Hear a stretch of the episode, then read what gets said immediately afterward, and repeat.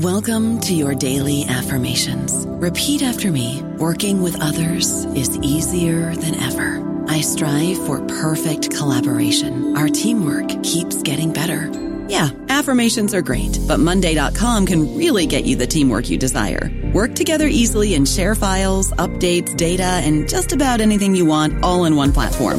Affirm yes to start or tap the banner to go to Monday.com.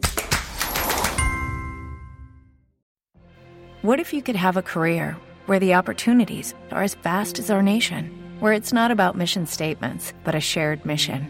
At U.S. Customs and Border Protection, we go beyond to protect more than borders from ship to shore, air to ground, cities to local communities. CBP agents and officers are keeping people safe. Join U.S. Customs and Border Protection and go beyond for something far greater than yourself. Learn more at cbp.gov/careers. Hello, everybody. This is Marshall Poe. I'm the editor of the New Books Network, and I'd like to tell you that we have a new and improved website. It has two new features that we think you'll love. One of them is a vastly improved search engine so that when you type in keywords, you'll get a bunch of episodes really quick. The other is the ability to create a listener account. And in that listener account, you can save episodes for later listening. So you can create a kind of listening list. We think these features are neat and we think you'll enjoy them. Please visit the site today. Hi, I'm Carla Nappi, and this is New Books in Science, Technology, and Society. Welcome and thank you very much for joining us today. I recently had the great pleasure of talking with Eduardo Kohn about his recent book, How Forests Think Toward an Anthropology Beyond the Human. This came out in 2013 with the University of California Press. This book is grounded in a very rich, uh, very deep, um, and a really wonderful ethnography of a particular village in Ecuador's upper Amazon. It uses that ethnography to, to both give a very detailed and a very pointed account of the context that Kohn is talking about, but also to open up much more broadly the way it's possible for us to think about and with non human selves. Now, what that looks like will become clear um, in much more detail once you get to the course of the conversation, but it's really, I think, a tremendously important intervention in how we tend to think about and what we tend to assume about integrating non human actors into our stories about science studies, our stories about the world. I love this book. It's been completely transformative for me. I've been teaching with it, I've been going back over and over the chapters since I first read it. Um, it's really completely changed how I think about and how I work with selves, non human entities, and notions of space and of being and of life and of death and the kind of material that I work with. It's also beautifully written, it's very moving, and it will give you ways of thinking about and thinking with dreaming and dreams, not just of people, but also of dogs and of other entities. It's a wonderful accounting of animals, of forests, of water, of people, of language, and it's just a, a, beautiful and extraordinarily compelling, I think, and very challenging work. And so I hope you have a chance to read the book. I hope you enjoy it. And I hope you also enjoy the conversation. And I can't emphasize enough how much that I've really enjoyed both. I'm here today to talk with Eduardo Kohn about his awesome new book, How Forests Think Toward an Anthropology Beyond the Human. Welcome to New Books in Science, Technology, and Society, Eduardo, and thanks very, very much for making time to talk with me today about this book. I really loved it, and I'm really, really looking forward to it. So thank you. Thanks so much, Carla, and thanks for having me. I'm really excited to talk to you. Of course. So let's talk a little bit about yourself and your background as it pertains to the book. Specifically, you talk early on at the very beginning of the book about having a, a kind of a deep family connection to work and life in Amazonia, which is where the book is set. So, what brought you to start at the very beginning of, um, which probably a long process, what brought you to the anthropology of Ecuador's Upper Amazon? How did you come to this broad field that you're working in today? Well, I my my parents are are children of European Jewish Jewish refugees who escaped uh, the Holocaust and went to Ecuador. Uh, so many of my uh, relatives live in Ecuador, and I was extremely close to my grandmother, who was an amateur archaeologist, and my grandfather, who was a pharmaceutical chemist, who was going into the Amazon. So I would spend a lot of time with them when I was a kid. Um, and I think that's basically how I got started. Um, I actually met, as I mentioned in the book, I met my the person who was going to be my uh, my PhD advisor when I was 12 uh, in my grandmother's house. So I was there from very early on, and that's uh, I started traveling into the Amazon and kind of got hooked, uh, trying to figure out what what's going on in this really complicated forest. That uh, was just very interested. I found it very interesting. So why, um, given the the fact that you had this kind of connection already early on with this area, how did you come to anthropology as a disciplinary home for exploring the kinds of issues you were interested in within that region? Well, it's, I mean, I guess I did get, obviously, anthropology is about the study of people.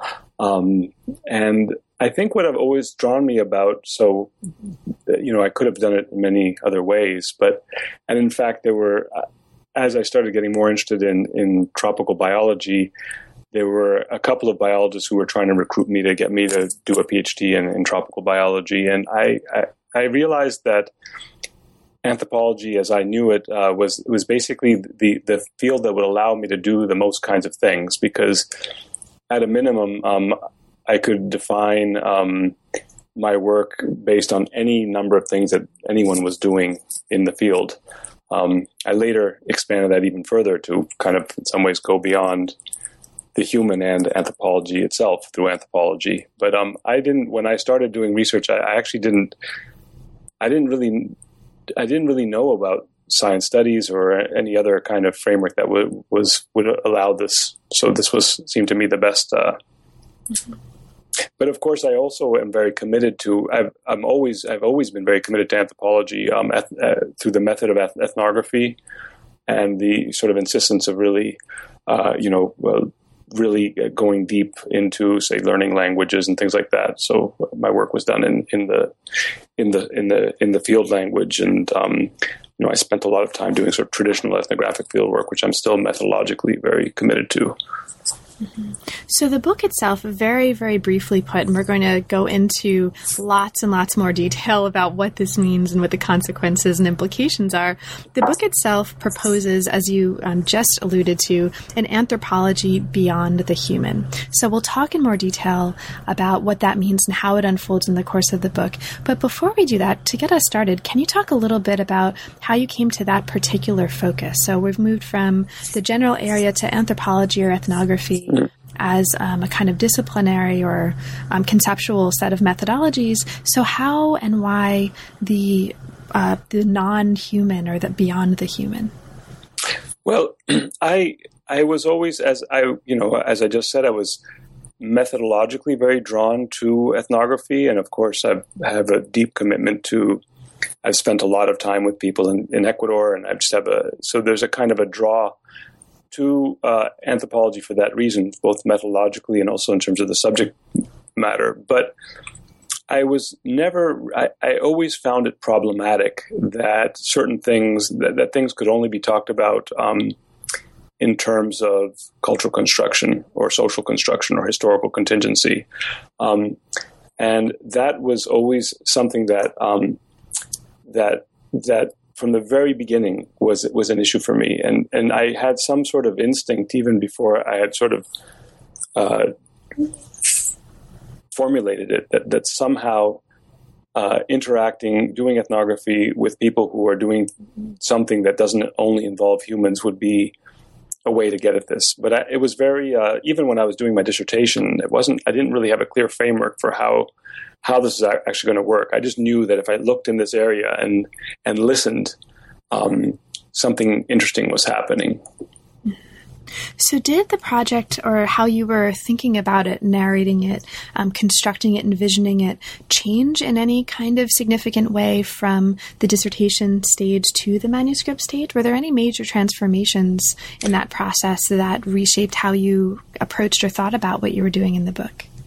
Yes, I mean the, the dissertation, the, diff, the, the the project is the same. Most of the field work that I did for the for what is the book was done during the dissertation, uh, and um, but the dissertation and the book are completely different. I mean, I don't think there's more. There are probably more than a few paragraphs or sentences that are the, that are the same. Um, and it changed a lot, largely by um, basically following much more carefully what things that were insights or hunches about what was going on. Say in, in the in the dissertation, I, I kind of focused on a few things. Uh, for example, you know this bizarre thing that comes up later on in chapter four about dog dreams and why dog dog dreams are different from human dreams or things like that. And these things, which I sort of was able to sort of identify as interesting problems and was able to sort of discuss the ethnography, I wasn't really able to fully get to the bottom of what was going on and what the implications were for what we were doing as anthropologists. So, so the book really allowed me to to really kind of build over a very long period of time a much more sustained reflection on what was going on. And it is a, a slow book. The book I was I basically um, it was I was roughly about a decade in in writing it after the dissertation. So it was really it's a very special moment in my life. Um, it was a kind of a funny parallel universe. One, well, one of course was the actual ethnographic work, which I spent four years in Ecuador doing, and the other was writing a book that, you know, if I were, which uh, junior scholars are usually, you know, they usually under tremendous pressure to write quickly, and, and a first book is often something that's produced in a couple of years. In both cases, I've always sort of just, I've just sort of done my own thing with these things, and I'm, I have to say, I'm, I'm happy with the way that turned out. So am I. it's an amazing book. I mean, I think it's it's the kind of it, it, the thinking and the conceptual confidence and elaboration here just show the kind of maturity that most of us just don't have, frankly, a couple of years, three, four years out of the PhD. And so, well, well, well worth the wait. I think this is really a field changing book in a lot of ways, and not just for um, anthropology, but uh, particularly for STS as well. And mm-hmm. um, I'm sure mm-hmm. we're going to get to that. Mm-hmm. So, at the beginning of the book, um, to get right into it, yeah. introduces a moment that's going to um, that we're going to see again and again unfolding over the course of the book. This is a moment where you um, explain a conversation where you were um, told when where jaguars are around, sleep face up. So mm-hmm. let's start here. Um, can you explain for listeners, especially listeners maybe who who aren't familiar um, with this idea, what is a wa- a were jaguar, and in what way does this anecdote motivate right at the beginning the kind of work that you want to do um, mm-hmm. in, in this part of the book? Mm-hmm. Well, a were jaguar is sort of like a werewolf. It's a funny term. It's a shape shifting jaguar, a jaguar that is also a person. Um, and the point of that first anecdote is to sort of, in some ways, seduce the reader or at least uh, create a, a, kind of a, a, problem for the reader uh, that is difficult to resolve within our um, intellectual framework as anthropologists or as uh, or as humanists who are working used to working through um, a, a, form of argumentation by context or historical convention or culture or social construction. Um, and the idea simply is that in the forest, um, and it doesn't matter so much that it's a were jaguar, a person that is transformed into a jaguar, a jaguar transformed into a person. It's just the fact that in the forest, um, one has to interact with uh, jaguars in certain ways. And basically because jaguars interpret the world in certain certain ways, and so it doesn't matter so much how it is that we uh, interpret this. It's getting right how they interpret it. Um, basically, if you encounter a jaguar in the forest and you look back at the jaguar, it will treat you as a, a being like itself. If you look away, it will treat you as prey and attack you. And so um, the point here is simply that um, we that there are other kinds of points of view out there, other ways of interpreting things, other ways of representing, and those aren't exactly human. And there are times when we have to get those things right. Um, and if that's true, then all of a sudden, um, if it's true, for example, about the Runa, uh, these Quechua-speaking Amazonian people that I was spending time with, um, then we we to be faithful to what they're up to, we can't just uh, use the the analytical framework of anthropology, which is one that's based on some sort of version of an argument from culture. Um, it doesn't need to be culture in the literal sense of you know their belief systems or traditions, but it could be the ways of knowing that are in some ways historically contingent or socially given. Um, this example of this inter- encounter, or the potential of this encounter with this jaguar, shows that somehow there's an outside to that. there's a there's a, there's a point of view and a form of representing that is not um, just from within. This is not just how the Runa think, jaguars think. One has to also tend to how the how jaguars think. Mm-hmm. And actually, as we move, um, for listeners who might be surprised by even that way of phrasing the problem, right? How jaguars think, and the, the book itself, how forests think. As we move further into the book, the what it means to ask that question and to take it seriously and what it means to think in that context is is part of what the book is all about. So right. As we sort of move into the book, the introduction, um, among other things, sets up the general problematics that we're going to see throughout the rest of the chapter. So it's devoted at the same time to rethinking, or as you put it, to opening the human and associated concepts, and also to rethinking the kind of anthropology that would be, as you put it, adequate to this task. So mm. early on in the book, um, or in this introduction, you lay out some of the conceptual tools and the, the kind of touchstones that um, brought you to this way of thinking about these mm. problems, including the work of Philippe Descola Mm-hmm. Eduardo Viveiros de Castro, and specifically, and well, and um, specifically, and this is something that's going to lead us into the first chapter, the mm. world of Charles, or the world and the semiot, uh, the semiotics of Charles Peirce. Right.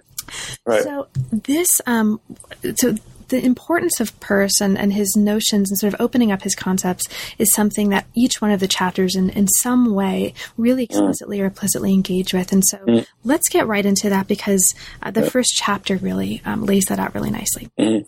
Okay. So, chapter one rethinks the relationship between human language and other forms of representation that humans share with non human beings. Mm-hmm. Um, it opens with a story about a peccary, a kind of pig, and a sonic image, tsupu. Mm-hmm. At least mm-hmm. that's how I read it, tsupu. Yeah, that's right. Mm-hmm. And understanding um, this peck, uh, what's happening with this peccary, and and why this or how this sonic image means, really is going to open up um, a way of thinking about how you want to position a kind of ethnography of signs beyond the human. Mm-hmm. And this gets mm-hmm. us into Peirce. So, can you then maybe start us off in our exploration of this chapter by explaining what's happening with Tsupu and yeah. what's important um, to understand about this in order to understand the larger point you're using this to make about signs and semiotics? Right, right. right. So, yes, so it, the, the, the chapter asks you. Uh, lays out a little scenario it's from a story uh, a young guy was was recounting to me and someone else about uh, hunting pigs, um, and a wounded pig falls into the water, and he describes this as tsupu, and so I have the reader uh, guess what this means, and the point is that um, most people when they try to guess this, uh, the meaning of this. Um, obviously, if they don't speak Quechua, they don't they, they they don't get it right.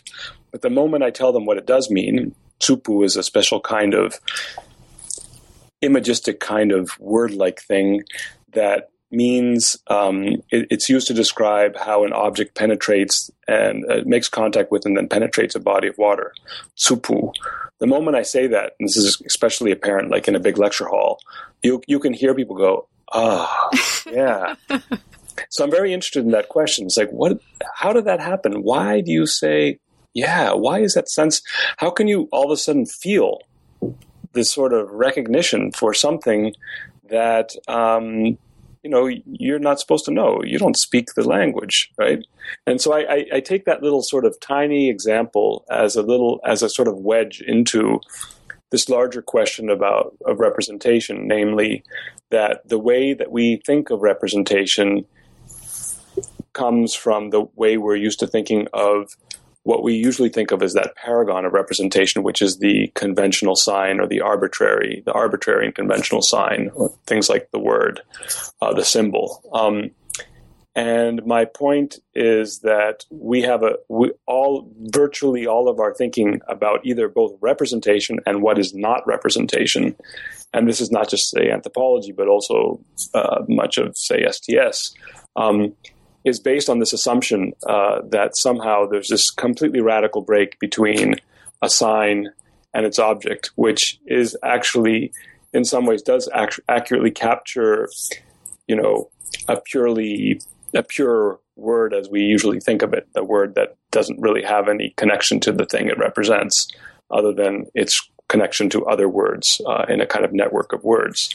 So just that little example, as again with the pec, uh, the the um, the Jaguar example in the introduction, is an image. It's a thought image that it, that, and this is how I. This is the kind of thinking I like to develop. Um, let's think with this problem and try to um, figure out why why it holds what hold it has and what it can do. So I've been fascinated by Tsupu even before, well before I knew about the existence of Peirce. Um, and the way I want to, I try to think about this book, it's not so much, and I've been, you know, it's not so much, oh, Eduardo Kohn, he's doing this thing and he uses a Peircean framework. I mean, it so happens to be that I've have stumbled on Peirce, Peirce and I find it very productive. But I, I'm hoping that the reader will appreciate that I, I don't think it's that I'm applying Peirce to the forest, but I'm allowing the forest think itself through me, and I'm also using some of Peirce's tools to do that. Mm-hmm. Um, I think that's really, at least for me, from the perspective of this reader, which is all I can speak from, um, that's really clear. And yeah what's really important in how we understand, at least again from my perspective, with the work that's being done with Tsupu and the larger point that you're making about signs, um, comes under the, or is, is really nicely encapsulated in this phrase you introduce in this chapter, provincializing language. Yes, so yes. This is really, right. Do you want to talk a little bit about that? Because this seems really important. I mean, you're making the claim yes. Um, that signs are not just, um, this is not just something that operates in the human realm. And so, so yeah, can you That's right. talk about that? My sense is that in some ways, uh, I'm going to use extremely broad strokes here, sure. but um, in some sense, the the birth of the social sciences or the human sciences, and I'm thinking back to someone like Durkheim, um, and uh, is is based on what you could call a linguistic turn. Um, whether this is with, whether this is laid out in an explicit way or not, I don't think Durkheim was thinking about what he was talking about in terms of language, or whether it's laid out in a more explicit way. Say, for example, with someone like Levi Strauss or or or or, or earlier uh, Boas. Um, social science, in some ways, and the humanities uh, are based on an insight that much of what human reality is um, is the product of um, what you could call very much language like phenomena. So, for example, um, you could describe informal in formal terms. I could say I'm going to say something very jargony, but then I'll unpack it. Um, there are many situations in which analytically we use a, a formula that's something like this: that a kind of what we're studying is the ways in which a relat a relatum um, comes into being by virtue of its relationships to other such relata. Now that sounds very abstract, but let me just sort of play that out through a various a very series of analytical frameworks. If you think of Durkheim, um, Durkheim's one of Durkheim's main points was to say um, you can't understand a social fact or a social institution except by understanding it in terms of other social institutions that sort of sustain it, right? Um, if you think about culture, um, you you you the claim is that you can never understand some sort of cultural element in isolation. You have to understand it in terms of the larger meaning system, and you could say the same thing about a kind of Foucauldian genealogical analysis or even the um, the network of an actor network theory. All of these all of these um, approaches, whether or not they are uh, explicit or not about it are taking a certain property of language, a relational property of language, which is um, which has to do with the ways in which, in a symbolic system, um, a symbol doesn't r- ever relate directly to its object. It relates to a, a, set of relations among objects by relating to um, a set of relations among signs. That's a little bit awkwardly put, but um, the, the, the idea here is that we are often many, much of our analytical frameworks are, are, are basically taking some an insight about relationality which is drawn from the properties of language. And they are they they, they hold true in many parts of of of our human lives because we are linguistic creatures and we, our minds are in some ways colonized by language um, that makes us who we are.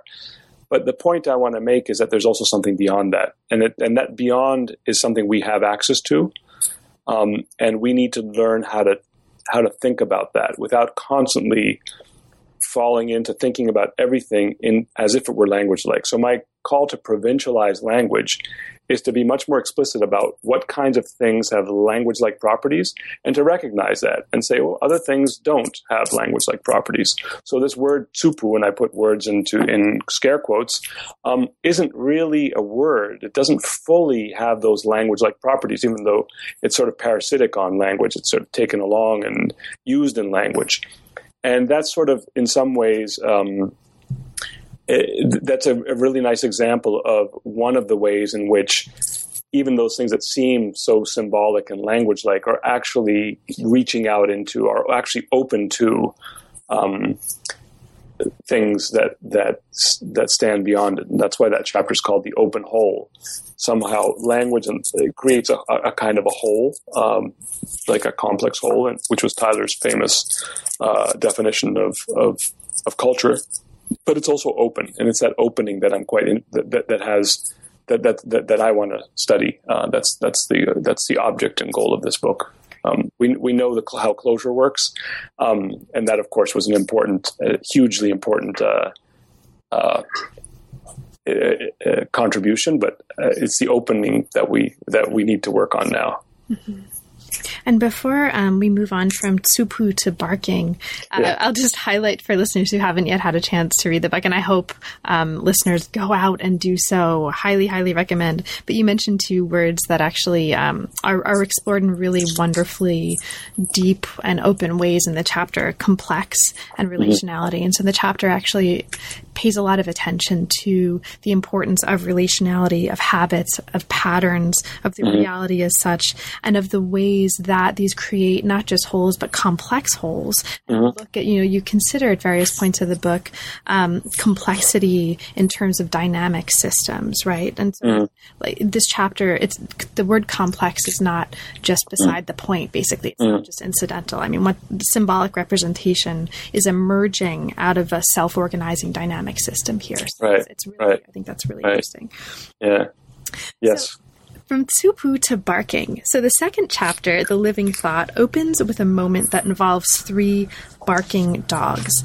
And yeah. this moment is going to ask us to, um, or is going to allow us to explore the question not just how do dogs think, but what does it mean to think? And by extension, what does it mean to be alive? And so, yeah. can you talk a little bit about um, these three barking dogs? What's happening with these dogs, and what does this anecdote also open up in terms of the larger um, arguments that you're making here about um, about thinking and about what it means? means to think and be alive. Yeah. And yeah. yeah, can you talk about that?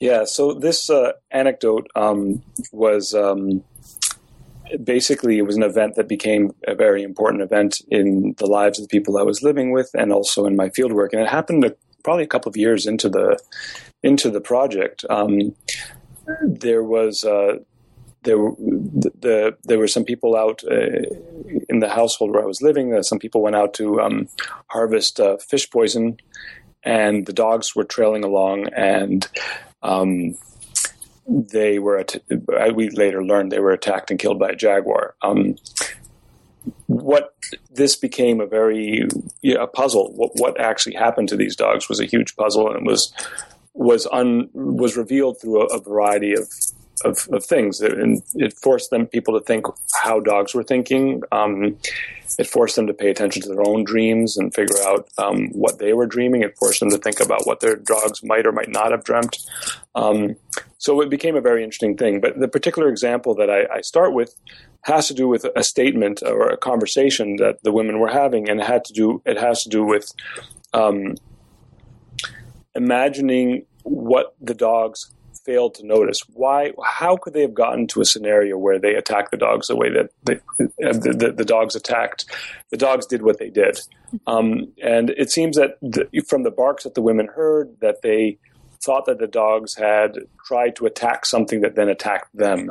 Um, and they said they got together and they're like, "Oh, you know, there's only one thing that could have happened. They must have um, confused a mountain lion, a mountain lion." With a deer. They must have thought that they were attacking a deer, which was actually a mountain lion.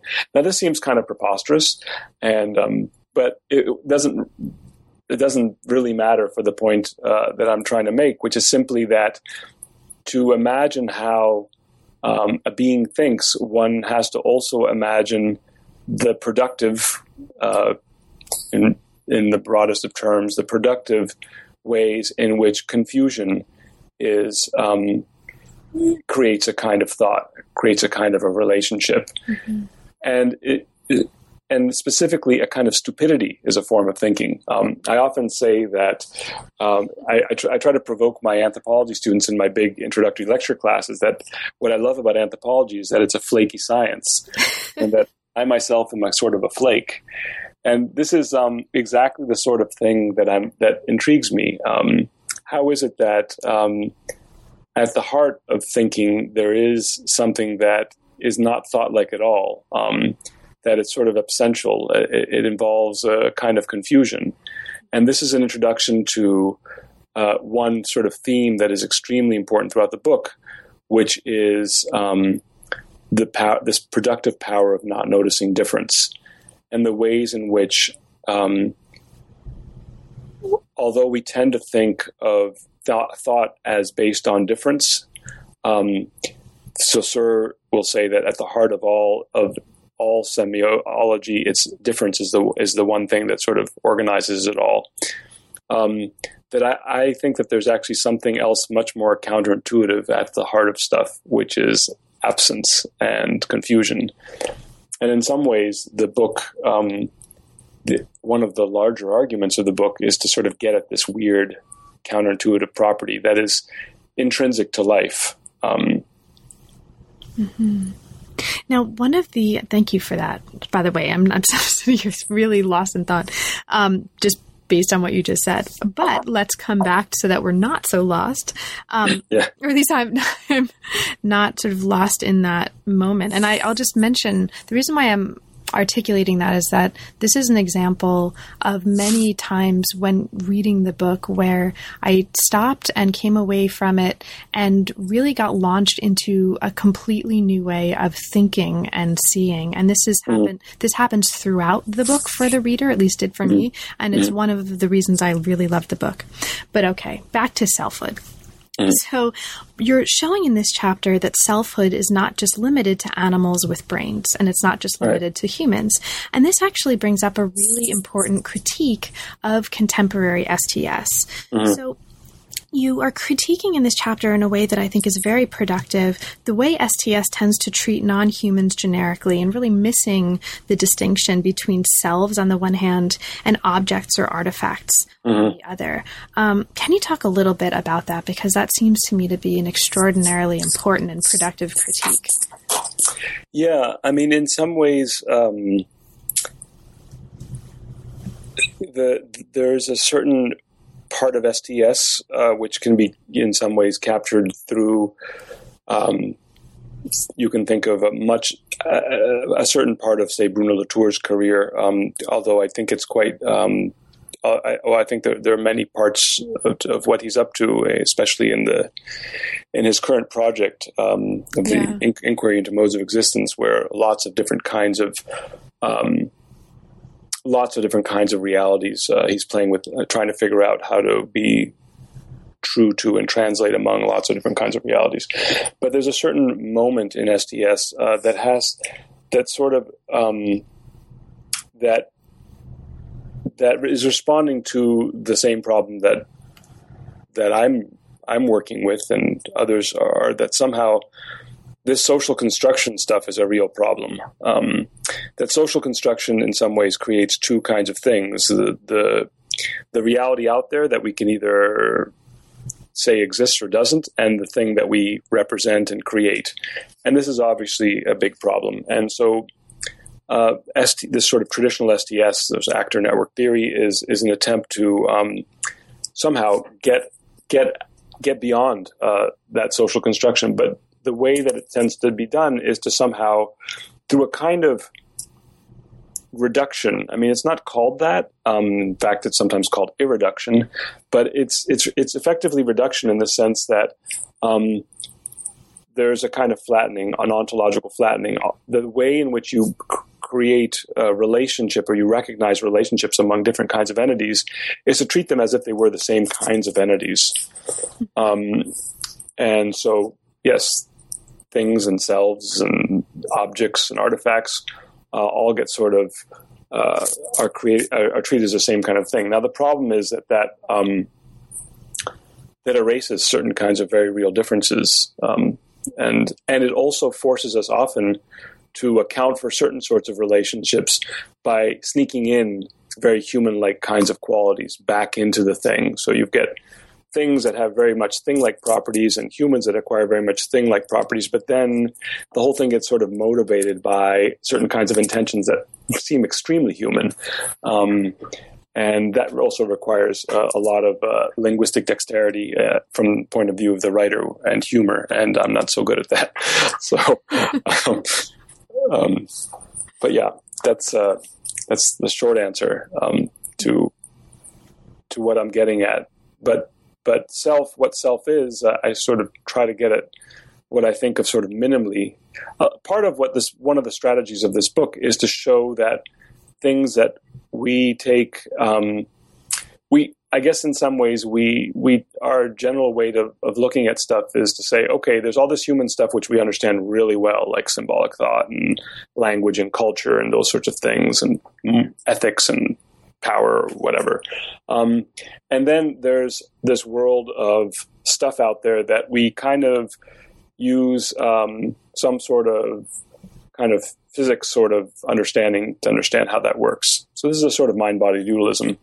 And part of my project is to sort of show that there's actually a whole bu- a whole bunch of these things that that we kind of know from the sort of full blown human from the full blown full blown human examples, things like self or representation, actually have much more pervasive, simpler versions.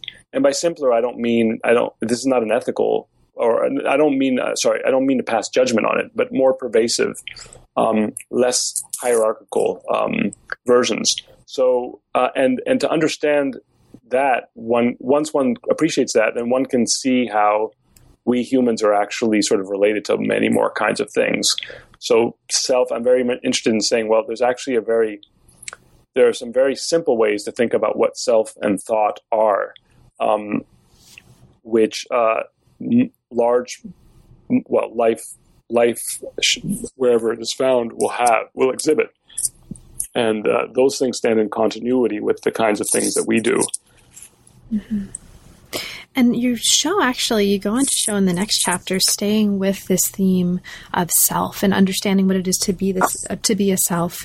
That to be a self and to be an object are not necessarily um, two different kinds of things that don't coexist. And so, mm-hmm. chapter three considers the challenges and considers the issues involved in living as a self within ecology, within an ecology of other selves. And specifically, um, you look at the relationships here of um, different kinds of selves living in this ecology in terms of life and death. So, specifically, mm-hmm. what does it mean to be a hunter that's mm-hmm. simultaneously, right, aware of and respecting the fact that you are living in a web of relationalities with other selves and mm-hmm. also mm-hmm. killing some of those selves, right? right? right? Or, you know, and what happens when um, you die yourself. And so, right. um, can you talk about that in terms of um, the work that this chapter is doing. This is a chapter called Soul Blindness, and it really explores sort of what happens in the in terms of the relationship between self and object when we bring death into life. Yeah, so uh, soul blindness is a really important chapter in the book in the sense that it's sort of, in some ways, I mean, the whole book is ethnographic, but in the chapters one and two, I'm really, I'm really laying out, um, I'm laying out some something about of an of an analytical framework. Um, and in chapter three and four, I really start to get into some sort of practical everyday problems that people face. And one is sort of the, the foremost here is how do you how do you negotiate? Um, how do you deal with the world in which um, you're so aware of the selfhood of all of the various beings that you're forced to hunt, and what kind of contradictions does that that um, that bring up? And in the process, I'm trying to get it I guess, two things. One is, as you mentioned, and this is all will sort of come to fruition in chapter six, in the final chapter, is the constitutive role of death in life. So, you know, you can't think of life without death. And the other has to do with sort of, um, and something else which is sort of um, central to this book, which is uh, thinking of our own psychic, our, our own psychic lives. Um, and the the fact that for us humans, um, this contradiction, this this the, this close link between life and death um, is so difficult for us to wrap our heads around. Um, our own mortality, you could say, and in some ways, hunters uh, are dealing with this all the time. They have to. Uh, so it's sort of this is where a place where sort of the ethnography uh, kind of lays out some of the sort of what I what I called here following Cora Diamond, some of the difficulties of reality that we we face as humans, uh, sort of aware of this contradiction that just doesn't really make sense. How life is wrapped up with death, how death is wrapped up with life. Um, mm-hmm. And there's also um, I want well I want to move on to the pidgins, um, but I want to just mention for listeners there's also a really some really wonderful things going on in that chapter that consider um, just the physicality of fatherhood among oh, yeah. in this context. Yeah. The the figure of the predator. Uh, why so much of the of the experiences that you're relating here have something to do with a predator figure and predation. Um, right. And there's just a wonderful discussion of uh, of uh, Cavell also Cavell's work and his concept of little deaths, and so there's a right. lot. Um, this is one of you know all of the chapters are like this. There's so much we could talk about in every single one of them. They're extraordinarily rich. So, well, mm-hmm. oh, sorry, go ahead. I, I was just going to say just a little add on that this one of the things that's so interesting. I mean, there's something. This book is thought of as, I mean, I think of it as something general. I want to say something general about how forests think. And part one of my ethnographics, ob, one of my ethnographic objects is generality itself. But there's something specific and very ethnographically particular about um, Runa ways and Amazonian ways of thinking about relationality through predation.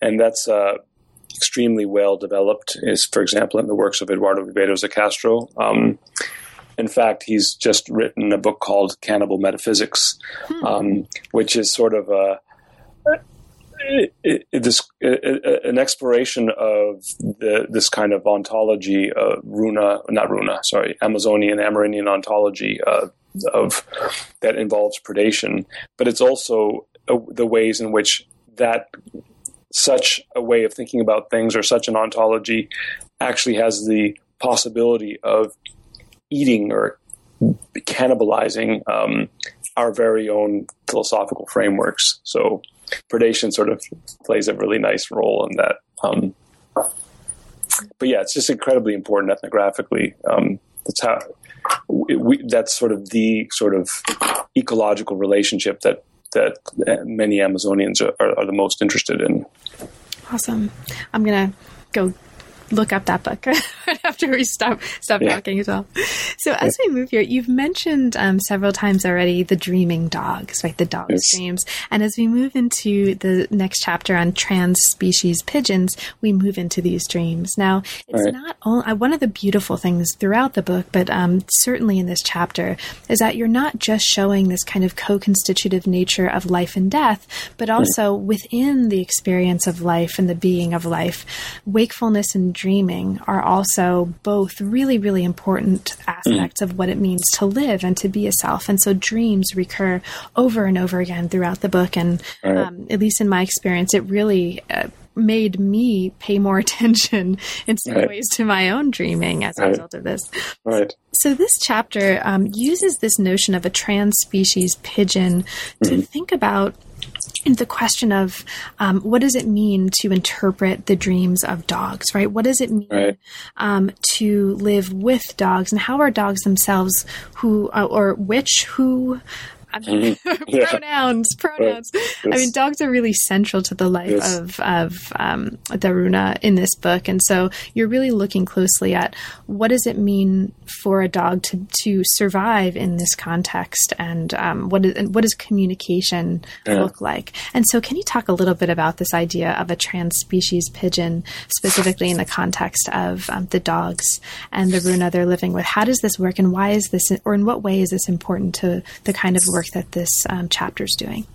Well, this chapter, like the previous one, but even more so, is really, um, you know, I've, in some ways, I start the book out sort of moving away from the culture concept, and by culture I mean things that have to do with historical contingency. Um, but of course, that's this that's not really accurate to what's going on in the world, and and uh, the Runa, like everyone, but the Runa specifically, uh, are living in a world that is not just a world of a, some sort of pristine, non-human forest. They're living in a world um, that has uh, that has echoes of uh, of the colonial history that they've lived um, from the Spanish conquest on up to today, um, and so. Um, when they relate to the beings of the forest, in some ways, the forest houses, holds all sorts of things, including all these layers of history. Uh, and this chapter is an attempt to sort of begin to really bring that stuff back in.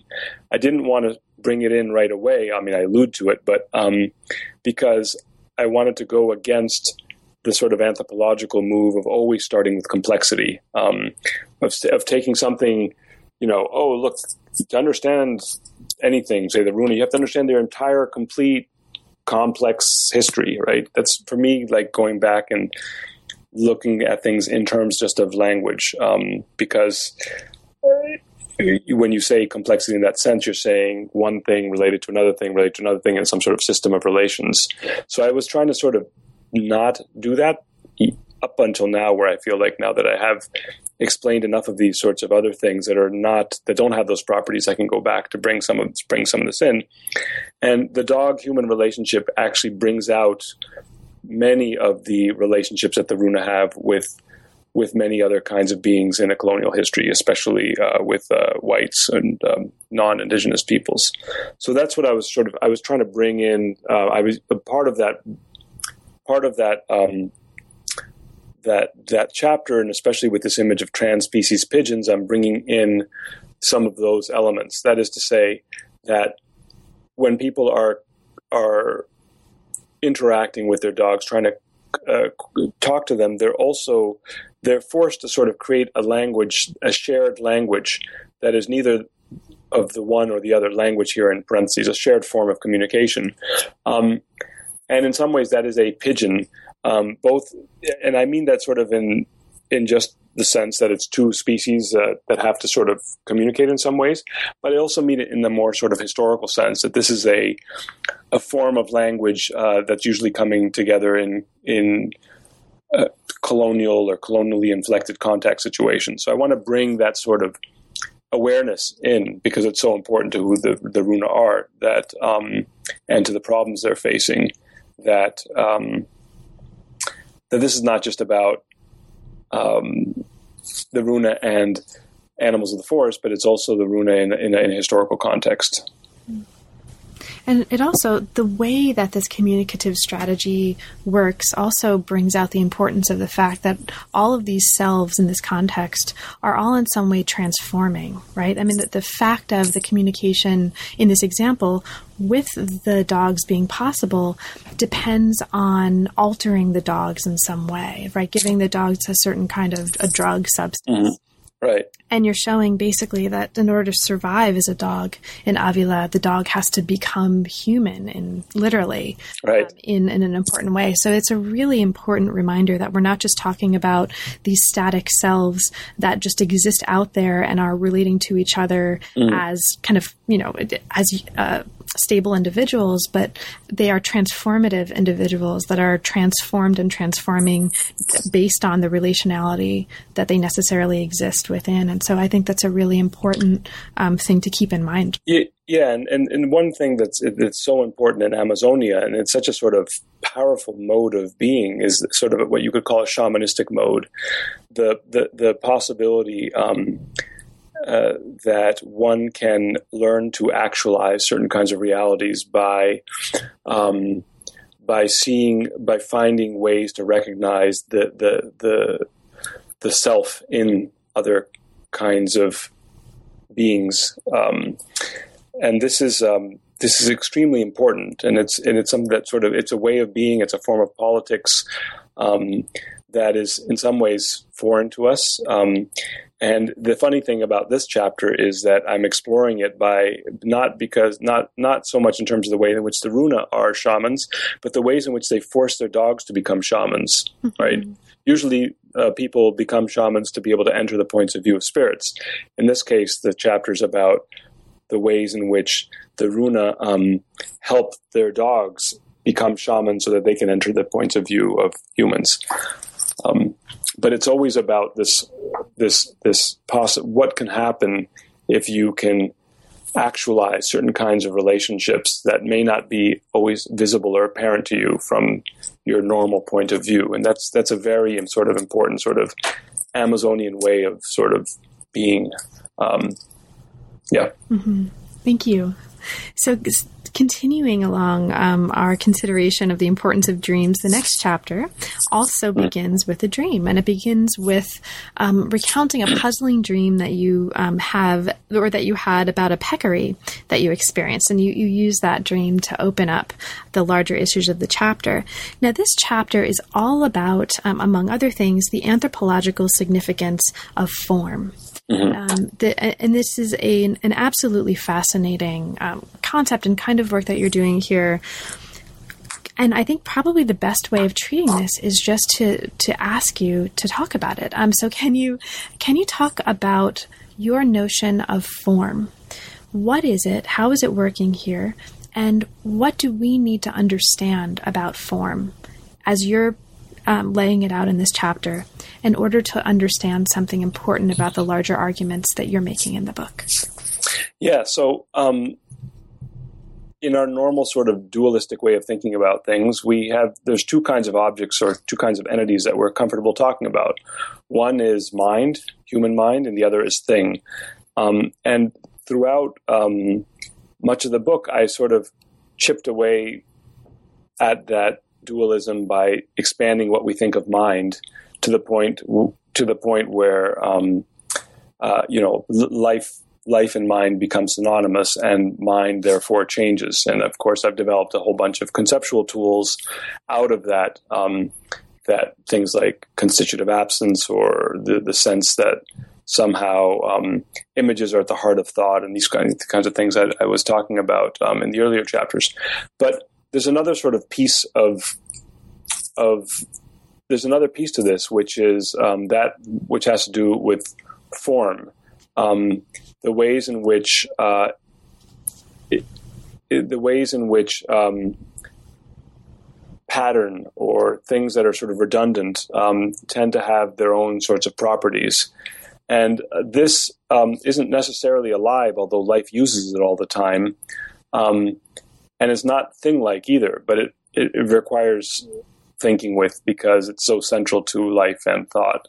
Um, so that's what this chapter explore, explores. And um, I sort of get at it again with another dream, uh, this one of my own, of trying to, you know, I had a very profound experience with the pig, profound for me and perhaps for the pig, I don't know, but um, I had sort of a, a weird moment of sort of intersubjective encounter where I looking, I was looking at a pig in the eyes for a few moments in the forest, um, and I dreamt about this kind of intensely. And this, I dreamt. I won't get into the details of it, but in the dream, um, I had again a contact with that pig, except the pig now was not in the forest, but was in was in a um, was in a, a, kind of a ranch. It was in a, it, it was in a it, was in it was in on a farm in a in a in like a, a, a pen.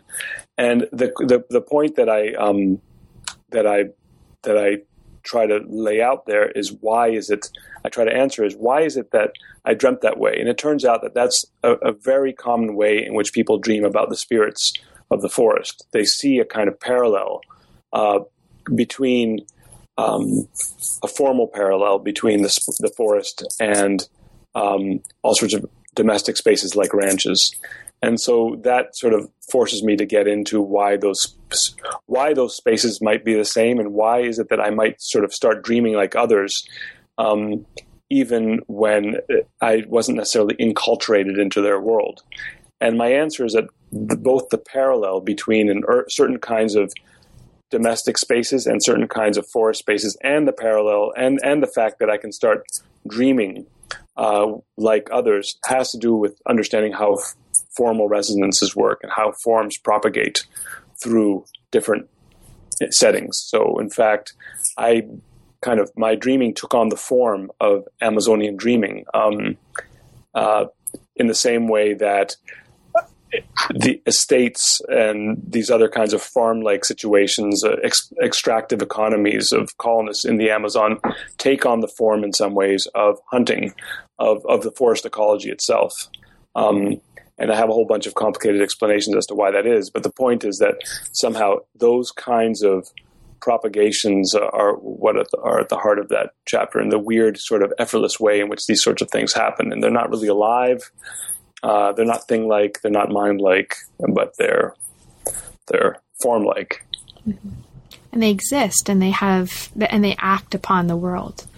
Yeah, they exist, but they exist in a weird way in the sense that it's sort of like the difference between being hit by a wave and riding a wave, right? So you can be hit by a wave and be be sort of convinced of the existence of the wave, and of course, in some ways, the, your harness, your something that wave is doing something to you but being in the wave nothing is happening although you're sort of you're in it and so there's that that sort of the difference between being in form and outside of form is sort of explore in that chapter and the epigraph of it is about um, a monastery and a, and a, zen monk saying um, the people outside the monk uh, the monastery uh, um, can can understand what's going on can feel that something is happening but those who are inside it never notice anything um, right. And uh, that sort of weird kind of it, just, it's uh, it is the people who are outside of the monastery who feel its atmosphere. Those who are practicing actually do not feel anything. That's from Zen mind, beginner's mind. The sort of idea that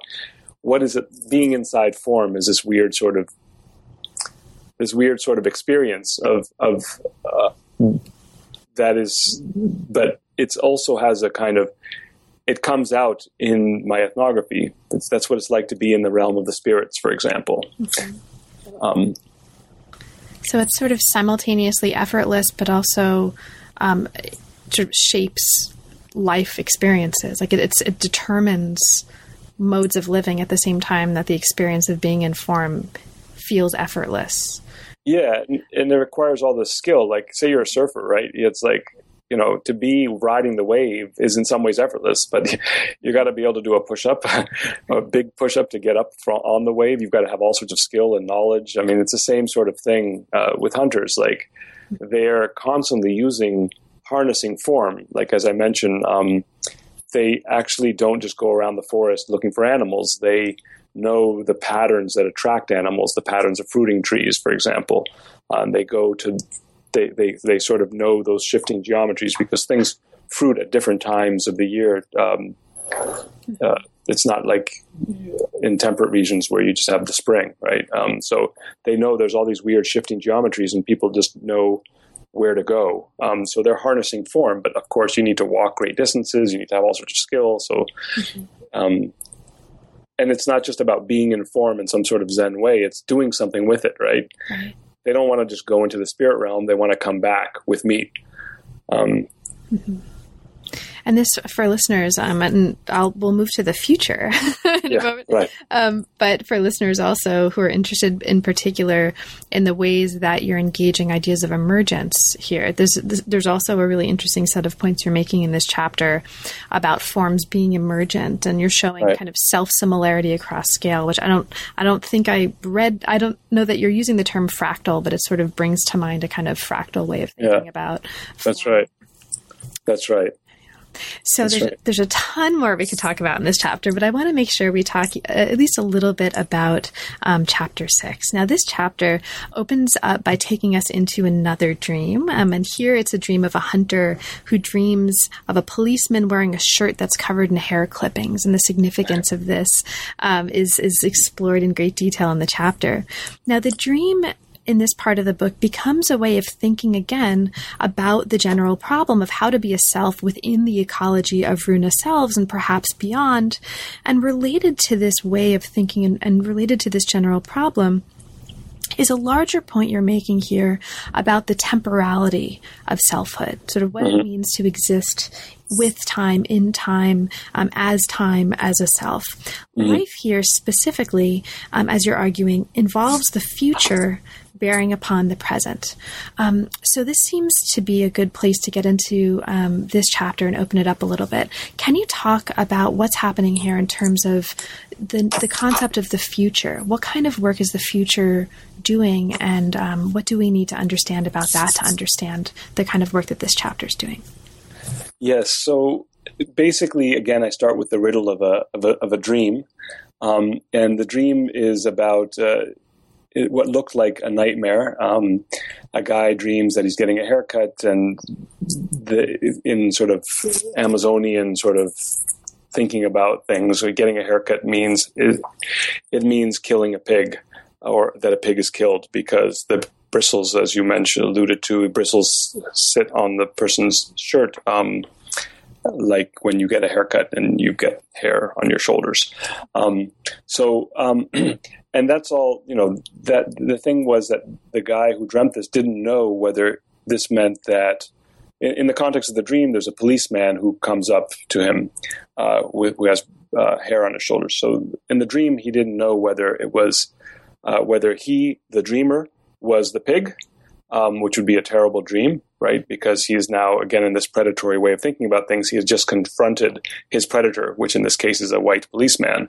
Um, in some ways like a jaguar also, but it, uh, actually was a white policeman in the dream.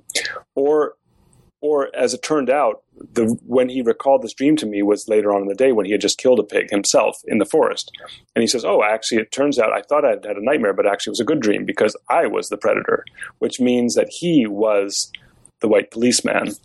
So the question here is sort of, in what ways um, does becoming um, how is it that in some ways becoming this sort of white policeman how is that central to survival? And uh, there's a lot of sort of ethnography that has to be sort of explained here. I won't get into it but, but very briefly uh, the spirits of the forest um, are uh, beings that are sort of portrayed like white policemen uh, often thought of as whites. Um, and the argument that i make through a variety of different sort of other channels in the in the chapter is that in some ways for for this man to survive he had to, in some ways, um, see himself through the medium of his dreams and the way in which the dream sort of connected to the to the to the reality of the forest, um, from the point of view of his future self in the future as the spirit. So, in some ways, he had to see himself sort of in form, in the form of the spirits, not being attacked by a spirit as if that the, the white or the spirit was killing him, but he had to sort of become the spirit who was the attacker. Um, and that required a special relationship to the future. And I, and one of the things I talk about there is how this sort of links ethnographically to how people think about um, time and the spirits, um, but also how it links to um, many things, a way of seeing biology as constitutively, always based on a kind of futurity. Um, in some ways, all life and all signs are dependent on this weird sort of relationship with a, a, rep, a, future that's that's represented, right? So when um, when a jaguar uh, tries to pounce on a, on, a, on an agouti, a kind of wild rodent, um, that jaguar is not going to get anywhere by say, by pouncing on where that agouti is. The, the jaguar is going to have to sort of go guess in some ways where the agouti will be, and it's that um, bringing into that future into the present, which uh, you can see in lots of all over where, wherever there's life, you see this kind of a dynamic. It's the future position of the of the of the agouti that becomes important to where the jaguar will be, and this is not. It, this is, does not necessarily require consciousness, um, but it's something that is, is, is, is central. The sort of the, the role that future plays in life is is very important, and so that's what ultimately this this chapter is about. But it's also not just again about uh, life in the biological sense, although it is, but it's also about the psychic life, and it's about psychic survival, including survival in this dense ecology, which is not only a tropical biological ecology, which it is, of course, but it's also a dense, histor- densely layered historical ecology, where to survive means to find a place within uh, the detritus of a colonial encounter. Well, Eduardo, I've taken up a lot of your time. Um, there's so much more about the book that we could talk about that we haven't had a chance to. And, and for example, I, I, haven't asked you anything about the photographs, right? Which, oh, yes. Um, the book is full of these really wonderful photographs that, similarly to the way the you know the sound of a peccary you talk about in the context of being a sonic image. I mean, these photographs very much are visual images that are not mm-hmm. just illustrate illustrations, mm-hmm. right? I mean, mm-hmm. you're doing a really important important kind of, um, I think, narrative work um, yeah, in dialogue yeah. with the the written prose. Um, right. That's very very effective. So there's a ton that we could talk about about the book. It's extraordinarily rich. Is there anything in particular that we didn't have a chance to talk about, but that you'd like to mention for listeners, and perhaps especially for listeners who haven't yet had a chance to read the book? Well, I just wanted to say, maybe just in two seconds, just just expand on what you just said about the, the images. Sure. In some ways, uh, the point of the book is that that um, forests uh, do think, uh, and and that that sort of thinking is available to us. So the question is not just sort of making the claim that forests think. The question, the point is to say, you too can think like forests. You too can think in this sort of imagistic way and that's this, these photos are, are, intended to do this. It's a it's it's the sort of thinking that forests do through images.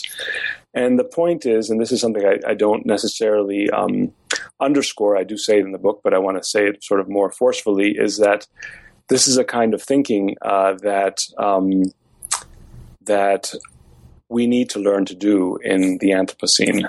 Uh, we live now in a world uh, in which humans um, are forces of nature. Um, and we had part of what we're doing is we're we're changing that we're thinking force are under threat, uh, but in part because we are in some ways perhaps. Um, I don't want to be romantic about it. I don't want to say exactly that we've learned, we've forgotten how to think and think with force, but I'm convinced that the solutions to our problems will will somehow come from our abilities to that we already have inside us to think with and like forests. Well, thank you. This is um, it's it's an extraordinarily moving book. It's been a very very provocative and moving conversation for me. Um, and congratulations on the book. I think this is this is a field changer. I mean, this is going to be something that's um, does now and is going to continue to really make a difference. So now that the book is out, um, what's next for you? Thinking speaking of futures, is there any uh, project or are there any projects that are currently inspiring you? Yes, um, in fact, this builds on the same question of, of images in the Anthropocene. Um, the two sort of areas, the, the, there's, I guess, three areas where I'm moving. Um, one is to think, uh, to, to, to actually methodologically think with images. Um, and um, along with my partner and colleague Lisa Stevenson, we have been making ethnographic films, uh, and we're continuing to do this. Um, and the idea there is uh, how can we actually actually put into practice a form of ethnography which is non-discursive.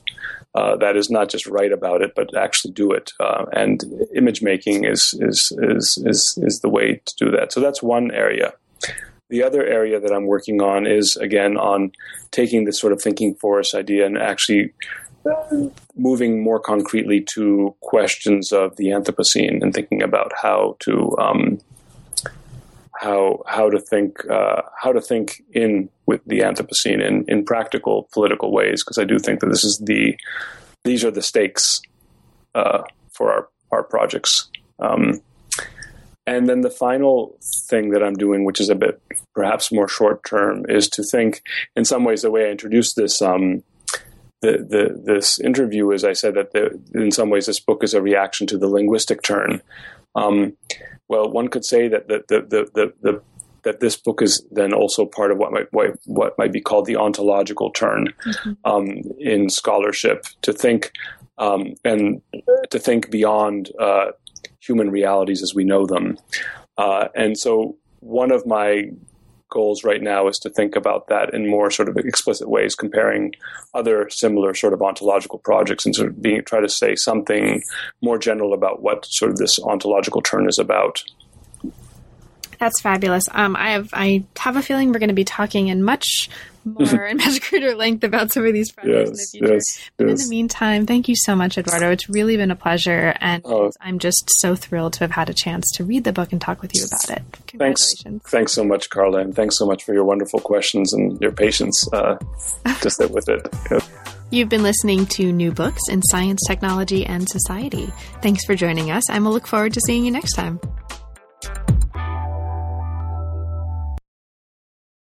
Lucky Land Casino asking people what's the weirdest place you've gotten lucky? Lucky? In line at the deli, I guess? Aha, in my dentist's office.